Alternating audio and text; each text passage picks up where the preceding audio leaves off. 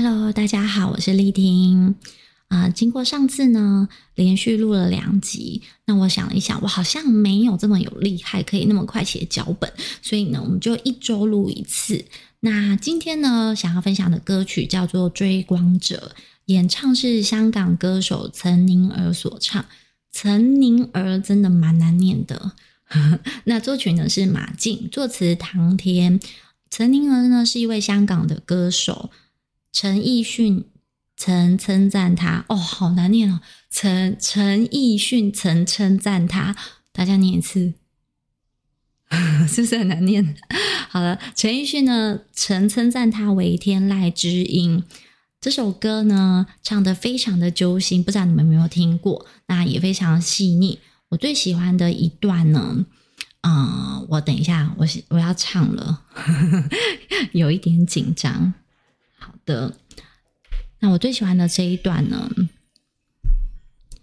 如果说你是海上的烟火，我是浪花的泡沫，这一刻你的光照亮了我。好了，我唱错，就这么这这这么三句我也唱错。好了，那一句是这样子：某一刻。你的心，我又唱错，我要笑死了。等一下，某一刻，你的光照亮了我。好，现在的走音就已经放弃了。好，反正就是这首歌呢，大家应该有听过。嗯，这首歌呢，那时候我听到的时候，嗯，我马上有一个画面，就是我小时候呢，是跟爸爸妈妈分开的。那时候我大概国小，我从幼稚园大班，国小一二年级都跟爷爷住，嗯，就是跟弟弟一起住在高雄的爷爷家。那我妈妈大概，嗯，一年可能会来看我三到四次，所以平均下来可能三个月或四个月，她会选一个假日。那个年代呢，还没有周休二日，这样会不会发现我的年龄啊？其实是跟大家一样嘛。那时候我们都只有休礼拜天而已，然后我妈妈跟爸爸呢，他们就会跟我大阿姨借车，从台北，他们住台北，我们住高雄，从台北然后开车到嗯南下来看我跟弟弟，然后他们那个时候啊，出发的出发之前都会打电话给我阿公，然后我只要看到我阿公开始买菜啊煮饭，我就知道他们要回来了，我就会走到。啊，就是再往前走，走到前面的路口，那时候的房子都是透天啦，大部分好像很少人在住大楼。我就走到前面的路口啊，看着来来往往的车潮，只要有车子呢要转进我们住的那个巷子里面，我就会看一下车窗有没有我妈妈的脸，就是很期待又很失望，然后看到有车子转进来，哎，确认一下。不是妈妈的脸，我又觉得很失望。如果这个路口呢有监视器，就会记录着一个孩子脸部最真实的表情。忐忑的心等着路口红红绿绿的交通号志变换，如坐针毡。那种心情真的很，嗯、好像放榜吧，就是，嗯、可是我没有考，我没有考大学，大学是分发的，大概就是说。嗯，你哦也很像面试。你面试完之后，好像啊、很热，嗯，就是跟面试官很热络。回去你在等消息的时候，其实你会有点紧张，不知道，感觉好像有上，又好像不确定的那种心情。好的，然后呢，终于迎来了我最思念的脸庞，就是我妈妈，我妈妈的脸。车子呢进到巷子口后啊，我就一路追，因为他是右转弯进来嘛。然后我是我们在左侧这边，他弯进来的时候，我就要一直追，他要回转回来，我就追到就是跑到就是他们停下来的时候，大概距离我妈妈在在两公尺，我就没有再往前了。这个近乡情怯应该是用在这里的，就是说，嗯，我很思念他，可是我看到他的时候，我就突然。忍住不知道怎么往前打招呼，而且我看到他的那一刻啊，我的眼泪是一直滴、一直滴、一直滴的，就是觉得说，终于我等来了你的归来这样子，然后我就站在那边，一直到我妈妈主动来抱我。嗯，几句问候，稍作休息之后啊，他们就匆匆吃了一顿饭。那差不多也要再开车北上了。那个年代还没有高铁，那坐火车，嗯，我们住的那个是前镇区，坐火车也不是那么的方便，四五个小时的路程啊，真的很远。以前我不明白，我总是觉得说，你们为什么生了我，然后那么久才来看我？我现在就知道，我讲到那忍不住就想哭。就是我现在才知道说，嗯，廉价遇到塞车其实蛮痛苦的，因为我现在带着小孩要出门游玩，塞车的时候，我都觉得天哪，明明就很近，为什么塞车塞那么久？好的，然后每次呢，我跟我爸爸妈妈说完再见，我就会追着他们渐渐要离开的车辆，然后就一直跑。就是他们就是开出去嘛，我又继续追着那个车子在后面跑，很像偶像剧。我就跑到路口，看到车辆消失在我眼前，我才觉得好吧，他们回去了。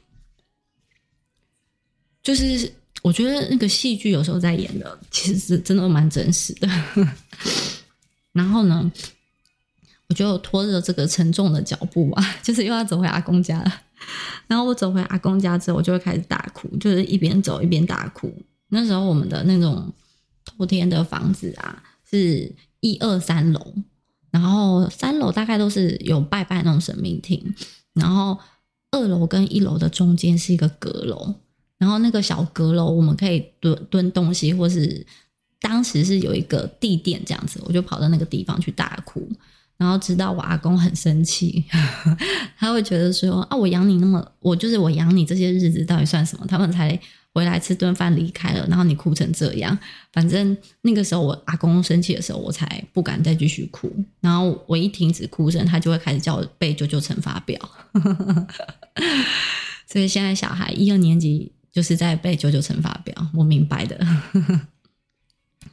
那个时候妈妈大概一个月会写一次信给我，然后安慰我说：“啊，我们下次很快就再见面了。”然后他也会鼓励我啊，在信上面写。嗯，祝我学业进步啊！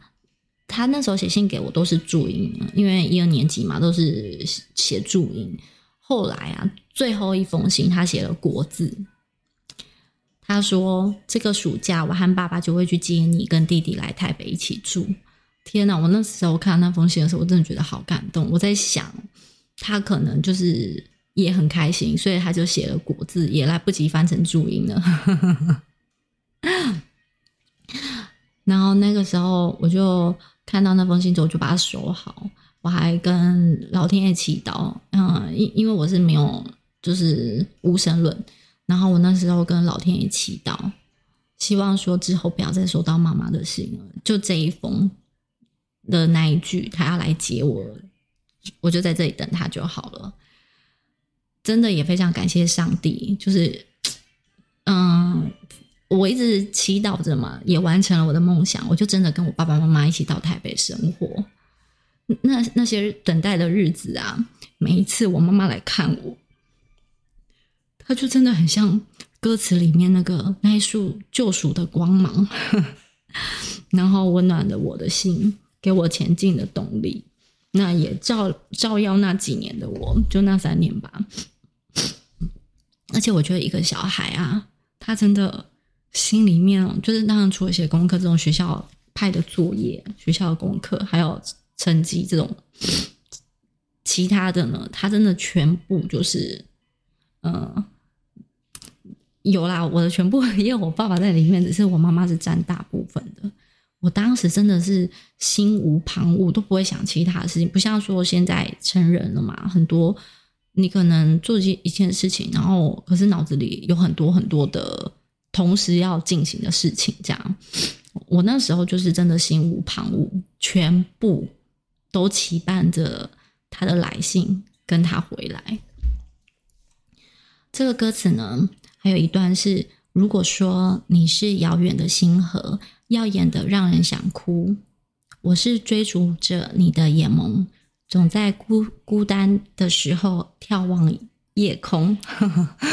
哎，我为什么讲这么感人的话，然后居然打结？